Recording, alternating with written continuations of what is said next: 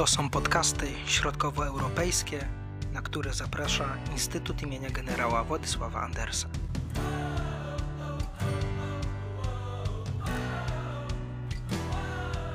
Dzień dobry, witamy wszystkich bardzo serdecznie na kolejnej rozmowie w ramach podcastów środkowoeuropejskich, które wprowadzają nas w tematykę polonijnego Forum Środkowoeuropejskiego. Dzisiaj rozmawiać będziemy o Łotwie i o Polakach mieszkających w tym państwie, a osobą, która wprowadzać nas będzie w tę tematykę jest Kamil Świderski. Cześć Kamilu, witaj serdecznie. Dzień dobry, witam serdecznie. Kamilu, Polacy na Łotwie, temat rzeka. Jakbyś mógł nas tak wprowadzić w tę, w tę tematykę, w to zagadnienie, jak prezentuje się historia obecności Polaków e, w tym państwie i na tych ziemiach, na tych terenach, jakbyś mógł w takim telegraficznym skrócie przedstawić nam taki zarys historii tej obecności. E, to tak w telegraficznym skrócie e, należałoby na pewno powiedzieć, jeżeli myślimy o początku obecności polskiej na Łotwie, o latach 1561, e, o roku 1561, kiedy to nastąpiła sekularyzacja zakonu inflanckiego, który był bardzo zagrożony najazdem moskiewskim i król Zygmunt August dokonał jego sekularyzacji i wtedy mm, ziemie zakonu inflanckiego znalazły się pod panowaniem Rzeczpospolitej, natomiast y, księstwo Semigali oraz Kurlandii znalazło się no również w orbicie Rzeczpospolitej, chociaż stało się jej y, lennem, a nie weszło bezpośrednio w skład y, terytoriów Polski. No, o ile ziemie północne tego byłego już zakonu inflanckiego znalazły się dość szybko, bo po 60 latach pod panowaniem szwedzkim, to ta część południowa, zwana później Ładgalią albo e, inflantami polskimi, pozostała pod właśnie panowaniem króla e, polskiego, jak również księstwo Kurlandii, Kurlandii i z tym, że należy pamiętać, że w różnych częściach od Polski, od Polski odpadły, dlatego że inflanty polskie należały do mm, Rzeczpospolitej do roku 1772, natomiast księstwo Kurlandii i Semigalii do, no do końca istnienia państwa polskiego, czyli do roku 1795 i trzeciego rozbioru, rozbioru y, Polski.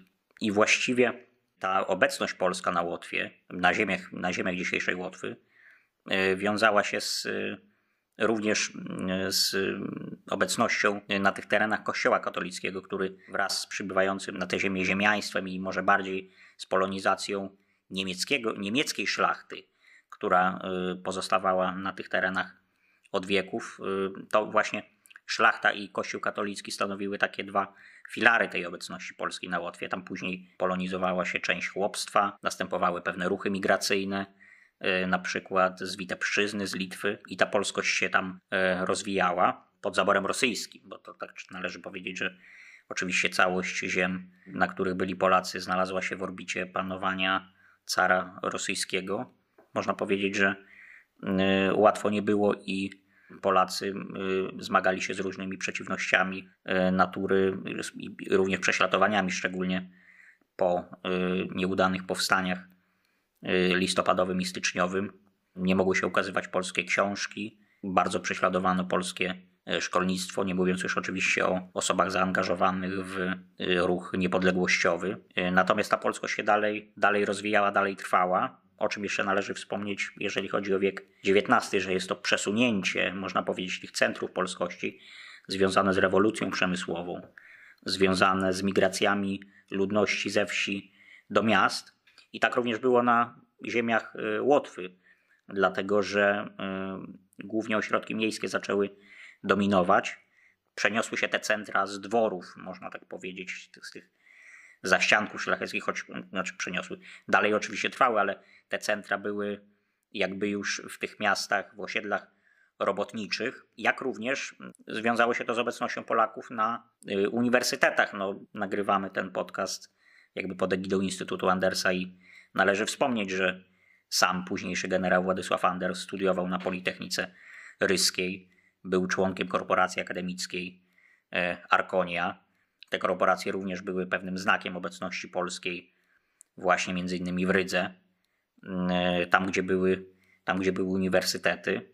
Też, no właśnie tak jak mówiłem, zna, tym znakiem były. Po I wojnie światowej Łotwa odzyskała niepodległość, jednak jej byt został bardzo szybko poddany próbie, bo bardzo realną groźbą była likwidacja republiki, dlatego że bolszewicy wyraźnie naciskali od, od wschodu.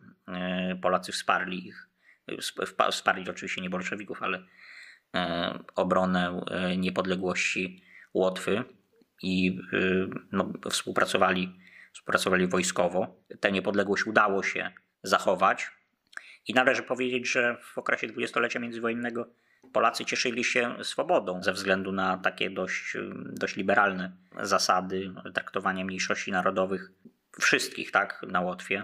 Mogli zakładać szkolnictwo, zakładać właśnie polskie szkoły, mogli zakładać organizacje polonijne, powstał Związek Polaków na Łotwie, masę różnych innych aktywności. Natomiast pewnym ciosem dla, tego, dla tej swobody były rządy e, dyktatora Karlisa Ulmanisa, który e, rządził od 1934 roku i wtedy no, trochę jednak te warunki się dla mniejszości pogorszyły. Trzeba powiedzieć, że problem, z problemami rozwijało się, znaczy nie rozwijało się właściwie, części zlikwidowano polskie szkolnictwo, chociaż y, oczywiście y, nie całkowicie i nie tam, ta mniejszość jednak, jednak mogła działać jednak z nieporównywalnie większymi problemami niż, niż wcześniej. Natomiast już nie mogła w ogóle y, organizacyjnie funkcjonować podczas okupacji sowieckich, sowieckiej i niemieckiej. Prześladowano działaczy mniejszości polskiej, spotykali się no, nierzadko z represjami. Ta sytuacja mniejszości nie zmieniła się w latach Związku Sowieckiego,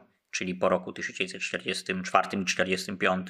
Bardzo długo nie funkcjonowały żadne organizacje polonijne. Polacy poddawani byli e, rusyfikacji, co, co i dzisiaj jest problemem dla polskiej społeczności na Łotwie. Pierwsza organizacja polska na Łotwie, czyli Klub Kultury Polskiej w Rydze, mógł zaistnieć dopiero w latach 70.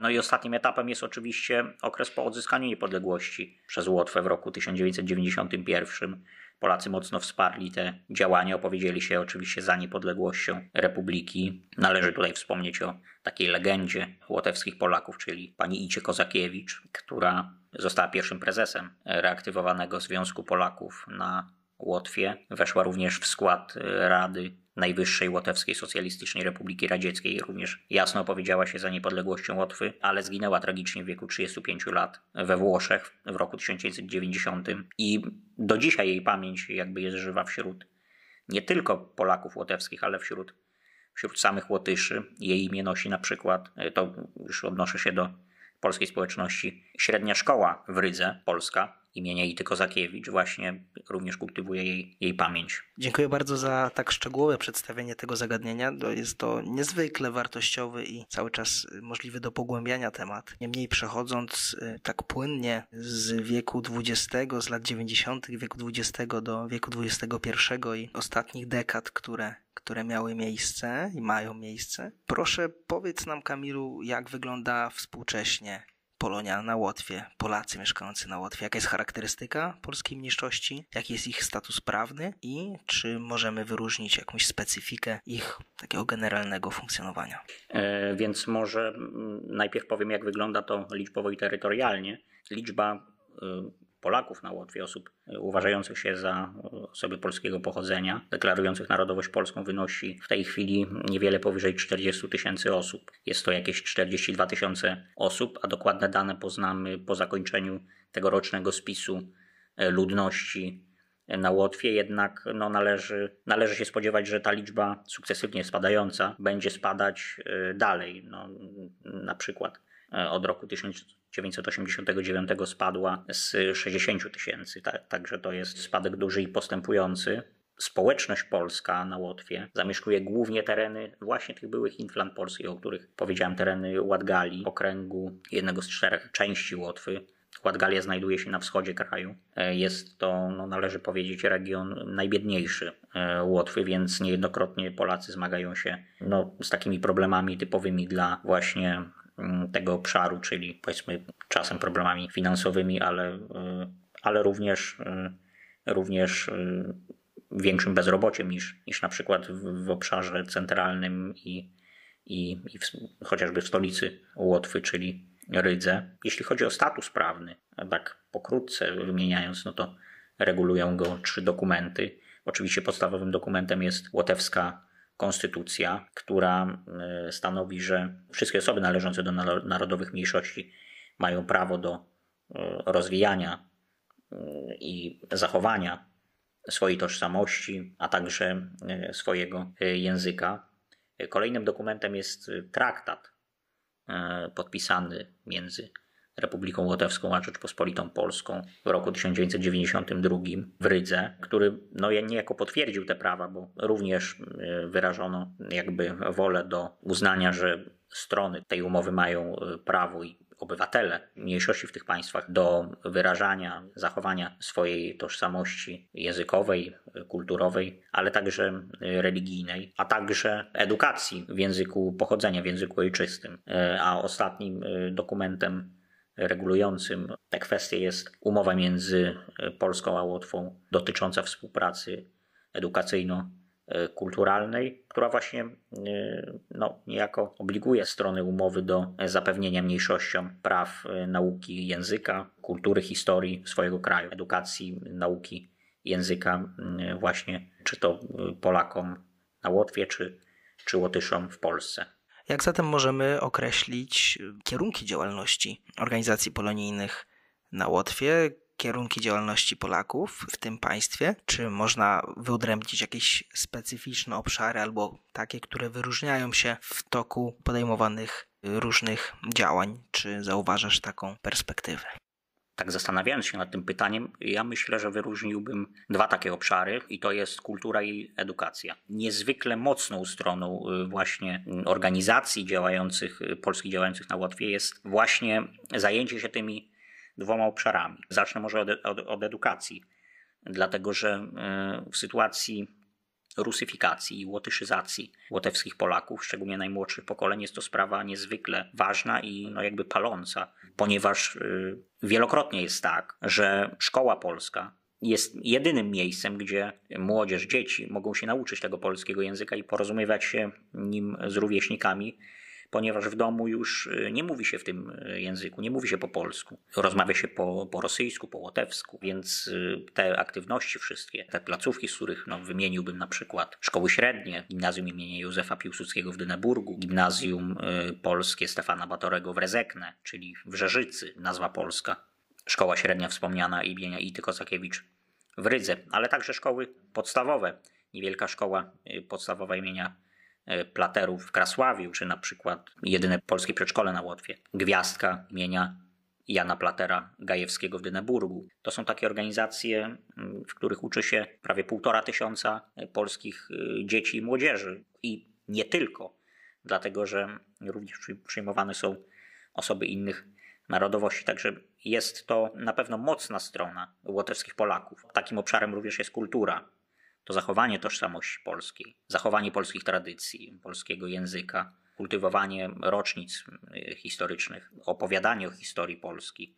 Łotewscy Polacy również się bardzo to starają, by wymienić chociażby największe Centrum Kultury Polskiej w Dyneburgu, organizujące niezliczone wydarzenia kulturalne, artystyczne, historyczne, wykłady, y, prelekcje, y, spotkania z, z ciekawymi osobistościami, artystami, Klub Kultury Polskiej w Rydze, o którym też należy wspomnieć, występujący w wielu, na wielu festiwalach, w wielu miejscach, również mający tradycję, długą tradycję, no bo to była, jak mówiłem, pierwsza organizacja, która mogła podjąć działalność jeszcze w czasach radzieckich na Łotwie, pod koniec lat 70. Mówiąc o kulturze, no nie sposób nie wspomnieć o wydarzeniach kulturalnych, które łotewscy Polacy organizują. E, Festiwal Kultury w Posiniu, Festiwal Międzynarodowy Polskiego Folkloru w Ładgali, który organizowany jest w Dyneburgu, albo Festiwal Kolęd i Pastorałek w Krasławiu, mające po kilkanaście czy nawet już ponad dwadzieścia jak polski folklor w Ładgali e, edycji. To są imprezy, które gromadzą naprawdę publiczność nie tylko organizacji polskich z Łotwy, ale również Łotyszy, delegacje polskie. Niejednokrotnie uczestniczy w nich ambasador Rzeczpospolitej na Łotwie. Y, także o tym również należy pamiętać. Może tak y, jakby na trzecim miejscu, ale jednak należy powiedzieć, że to jest największa organizacja e, Polaków łotewskich. No to oczywiście Związek Polaków na Łotwie. Najważniejsza organizacja polska, która koordynuje działalność kilkunastu oddziałów lokalnych, która również organizuje wydarzenia dla łotewskich, łotewskich Polaków, mająca również prawie stuletnią tradycję, e, więc o tym należy, należy oczywiście należy oczywiście pamiętać, ale y, ja bym wspomniał również o mediach polskich, bo jednak trzeba nadmienić, że zarówno media takie radiowe, ale też, ale też media y, powiedzmy y, tradycyjne bardziej są, są mocną stroną społeczności polskiej na Łotwie. No by wymienić program Akcenty Polskie, również realizowany przez Związek Polaków na Łotwie, ukazujący się dwa razy w miesiącu dokumentujący w bardzo przystępnej formie, w formie takiej kroniki wideo, wszystkie najważniejsze wydarzenia związane z, ze społecznością polską na Łotwie, audycje Polsko-Falówka, audycje Nasz Głos w Latwias Radio 4, czy kwartalnik Polak na Łotwie, wydawany przez Związek Polaków y, tamtejszy, y, no, y, pomagają społeczności, pomagają Polakom łotewskim być zorientowanym w wydarzeniach, w różnych imprezach, które są organizowane i spaja jakoś tą społeczność i jest na pewno wielkim, wielkim plusem i atutem. Dziękuję bardzo za scharakteryzowanie głównych obszarów działalności, także omówienie tego, w jaki sposób Polacy na Łotwie funkcjonują w tej przestrzeni publicznej i w jaki sposób się aktywizują. I właśnie w związku z tą aktywizacją Polaków zastanawia nas w ramach podcastów środkowoeuropejskich właśnie aspekt środkowoeuropejski, aspekt współpracy w tej części Europy. Czyli przede wszystkim, czy dostrzegasz możliwości współpracy Polaków, środowisk polskich w ramach szerszych formatów regionalnych, jak chociażby inicjatywa Trójmorza? Znaczy, czy inicjatywa Trójmorza, gdyby zeszła na poziom obywatelski, społeczny, to mogłaby liczyć na Polaków łotewskich w wybranych obszarach? Czy są pewnego rodzaju aktywności, produkty, usługi, które Polacy mogliby zaoferować albo dać od siebie jako pewnego rodzaju wartość dodaną do szerszego projektu, na przykład obywatelskiego, który łączyłby państwa tego regionu. Czy dostrzegasz takie perspektywy w ogóle, czy chociażby inicjatywa Trójmorza y, byłaby takim formatem, który mógłby integrować Polaków łotewskich z resztą regionu? Czy, czy dostrzegasz takie możliwości albo nie dostrzegasz? Jest to bardzo ciekawe także oddaję Ci głos. Tak, więc muszę powiedzieć, że nie tylko ja dostrzegam takie możliwości, ale dostrzegają je również Polacy y, na Łotwie.